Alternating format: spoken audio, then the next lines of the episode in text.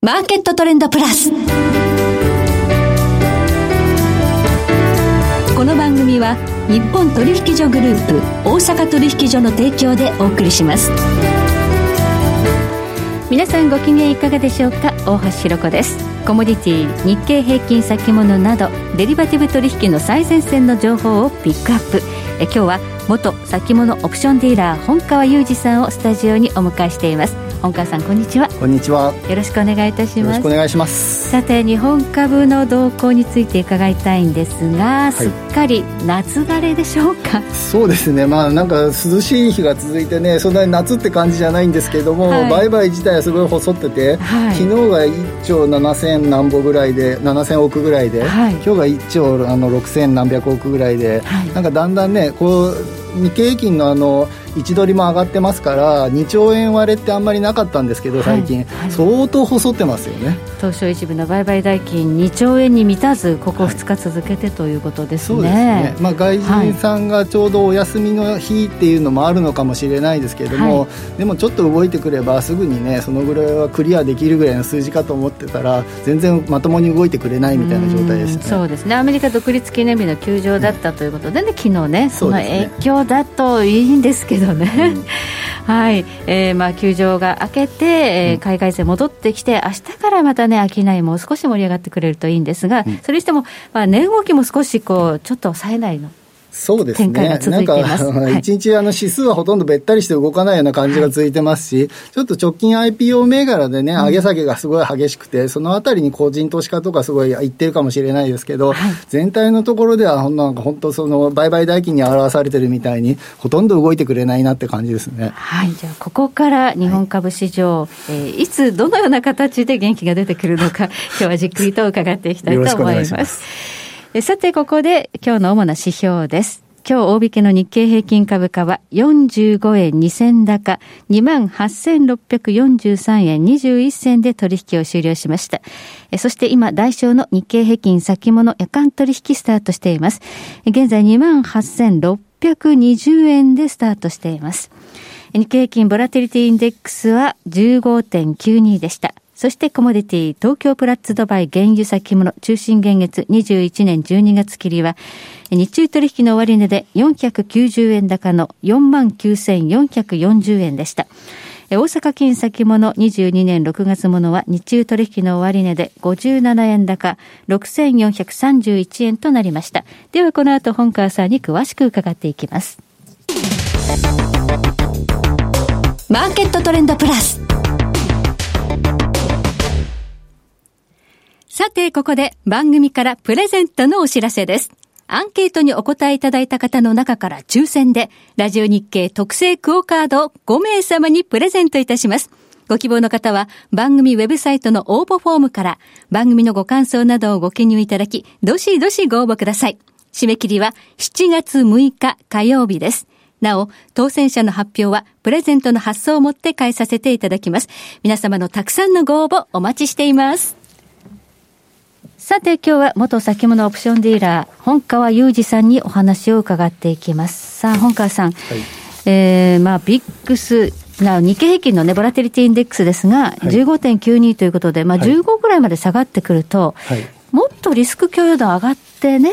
商いもっと日本株買ってくれてもいいんじゃないのって思うんですけど。そうですね、うんまあ、日経 ブイアイ 自体はですね、大体やっぱ平時あんまり動かなくなってきたなっていうと、大体やっぱじゅうごぐらいに修練してくるなっていう傾向が大体あるんですね、うん、じゅうさんまではいかないけど、うん、じゅうよん、ごぐらいまでは落ちてくるなと。で全然動かない時期は だ, だいぶ続いてたんですけれども、はい、それでもなんか高い位置を取ってた。でもしがつ以降ぐらいからぐーっと下がってきて て, て、ね、やっぱりちょっとオプションでプット側であの下に下げに対するヘッジをかけて買いヘッジをかけてた人たちがいたのかもしれないですけど、その辺があんまり下がんないなというので少しなんか外し気味なのかもしれないですね、うんはいはい、そして日経平均なんですが、うんまあ、本当にこうにがつにさんまいの大台を達成してからずっと右肩下がりのトレンドです、うん、そうですね。にがつじゅうろくにちにさんまんななひゃくえんだいを、ね、つけて、それ以降その月足で見る と,、えっとさん、よん、ご、ろくでしちがつもそうですけど月足で陰線がずっと続いている感じで、だんだんだんだんこう頭が抑えられてきて、ね、上値が下がってきた、はいはい、ということなんですが、これなんででしょうか、うんなんででしょうね。なんかあのーうん対外要因であの海外はあのニューヨークダウとかまた高値取り直してきて、ね、ナスダックも エスピー も高値取り直してきてて、であの為替為替も円安状態になってきてひゃくじゅういちえん超えてくるような形で、なんか日本株にもねいい風が吹いてて良さそうなんですけど、日本市場はべったりと動かない中少しずつ下がってきてて、まあ、ちょっとあのしちがつのとおかぜん後ぐらいで、えー、と イーティーエフ の、 あの分配金年出売りみたいなの噂ありまして、はい、あ噂というか、まあまあ、これもう毎年の季節もんなんですけど、はい、まあ、そこで、えー、とこ今回ななせんおくえんぶんぐらいの先物売り需要があるんじゃないかって言われてたの言われてて、はい、まあ、その辺がちょっと頭に引っかかってて少しずつこう売りが走ってて、で頭を抑えられてるのかなっていう感じではありますよね、はい、例年この時期ですね、はい、しちがつのまあようかとかとおかとか、うん、 そ, ね、その時期にまあ イーティーエフ の分配金の換金売りが出ると、はいはい、今年もかなり大きい金額が出るということで、はい、今もう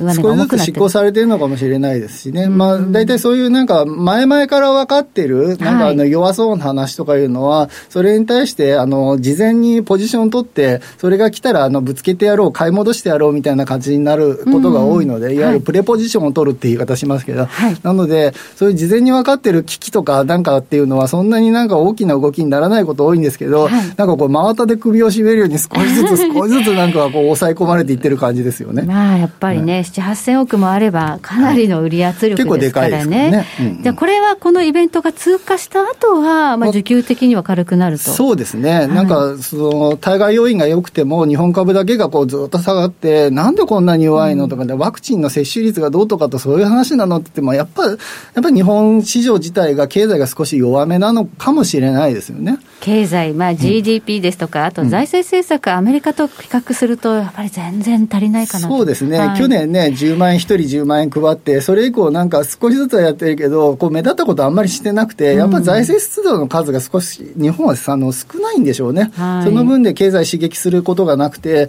やはりその分がアメリカの、えー、右肩上がりの状態と少し差がついてきてる要因になってるかもしれないですね。そうですね、補正も含め、うんうん、去年の予算ななじゅっちょう超えてるのに、うん、実際に執行されて使ってるお金がよんわりに満たないとか。そうですね、名目だけねこう、はい、勝ち取ったぞみたいな感じにはなってるけど実際には使われてないんだったらそれをちゃんと使ってこそでしょうみたいなところなんですけれども、はい、なんかやっぱそこが日本株日本株日本経済の弱さにつながっているのかもしれないですね、はい、その辺の差っていうのが今ちょっと出てきてる可能性がある、うんうん、そして昨日あたりはですね、はい、ソフトバンクグループとファストリーのに銘柄で日経平均の下落の大半を占めていたっていう、はい、そうですね、ひゃくはちじゅうえんぐらい安かった日でしたけど、はい、そのに銘柄だけでだいたいひゃくごじゅうえん近くあの日経平均を押し下げてて、うん、これまあ両方とも、えー、ソフトバンクグループはあの ディーディー ですか、テキテキって書く中国の、はいはい、そうですね、あそこに、えっと、出資してるわけですけど、はい、そこが、えー、中国当局からちょっと締め付けを食らってる形で、はい、そしたらその辺が、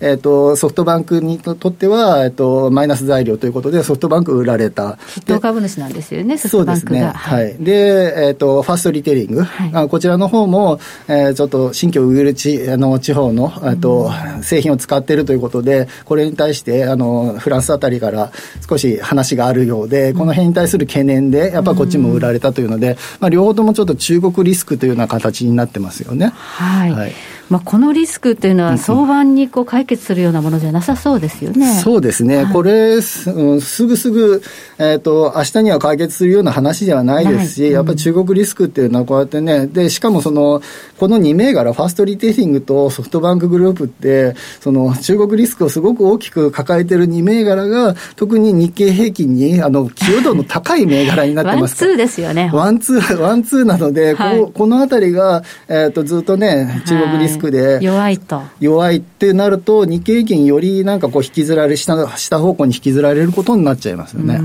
もともとね日銀もあの イーティーエフ の買い入れ日経平均型からトピックスに変えたということで、うんうん、日経平均が、まあ、他のインデックスに比べると特に弱い印象がありますね。そうですね、トピックスの方が、えー、と日経平均にあのにがつのじゅうろくにちにさんまんななひゃくえんつけて、でそれからまあじりじり下がってきて、まあ、にまんはっせんろっぴゃくえんぐらいですよね、うん、はい、トピックスはそれよりもさんがつのの半ばぐらいに高値つけて、で、まあ、にがつのその日経平均が高値つけたあの時と同じぐらいの位置にはにあのトピックス来てるんですよね。だから本当はそこまで弱くないかもしれないですけど、やっぱりなんかこう株式市場で見たときにやっぱり日経平均のあの視覚的インパクトででかくて、はい、やっぱり日経平均が、えー、とやっぱ高値からにあのにせんえんぐらい下がってるんだよね。なんか日本株ってなんか調子よく上がってたけど、やっぱり少し頭重いよねっていうようなイメージはすごく強くあの出ますよね、はいはい、あとこれはその日経平均とか日本株のファンダメンタルズとはまあ関係ないかもしれませんが、はい、なんか銘柄の入れ替えに伴うルールの変更がなんか影響しているとかなんとか、はい、そうですね、えー、と日経平均について、えー、と銘柄入れ替えのルール変更とかいうのが、えっと、昨日発表されて、はい、で、えっと、今年のじゅうがつからそれが適用されるというの で,、はい、でこれまでこれってまあかいつまんで言うとこれまでずっとあの入れることがあの入れることができなかった任天堂とかあの辺の値傘の銘柄に関してどうしてもこう こ, のこれを入れてしまうことであの他の銘柄が売られるというマイナスインパクトが大きすぎる銘柄群、これは時価総額が大きいからあ時価総額とか見た目の株価ですよね。株価ですか。ろくまんとかななまんえんのやつを入れてしまって、はい、あの数百円の株が出ていくとその差がななまんえん近いとかいう状態になってしまう。確かにそうですね、はいはい、これだけで日経平均他の銘柄 ろく、ななパーセント ぐらい売られてしまうよみたいな話になっちゃいますから、うんはいうん、これについて是正するような形で、で、まあ、これで任天堂とかあの辺のあと、うん、名前上がってるのはオリエンタルランドとか ゾゾ とかキーエンスとかももしかしたら採用される銘柄になるんじゃないのっていうような話にはなってますね、うんうん、この採用される銘柄群っていうのは、まあこのね、ルールの変更で、うんまあ、この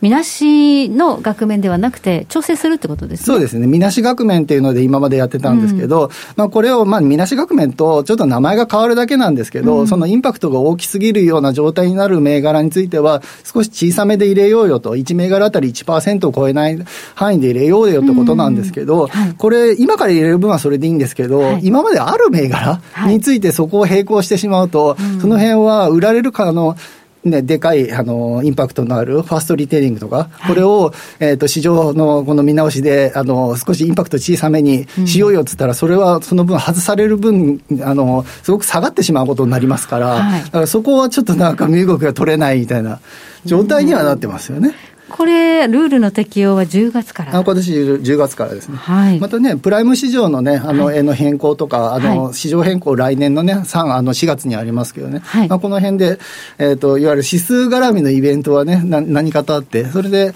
まあうーん日本株が上がる下がるっていう話とは関係ないところで個別銘柄ではちょっと動きが出てくる可能性がありますね。個別ではこの、うんまあ、指数の銘柄入れ替えですとかプライム市場とかね市場の変更ということに伴って、はいはいまあ、個別での動きが出る。でもこれファンダメンタルとは全く関係ありませんよね、うん、そうですね、日本経済が強い弱いっていうのは関係なく、はい、そういったこの動きがある予定にはなってるって話ですよね。ファンダメンタル的に材料出てきて株は上がりそうなのっていつぐらいになるかな。うんまあ、オリンピック後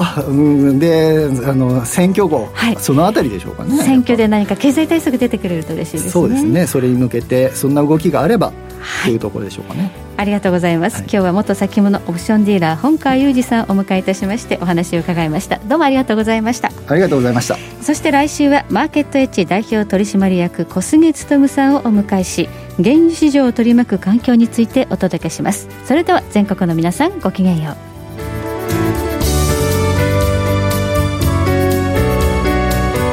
この番組は日本取引所グループ大阪取引所の提供でお送りしました。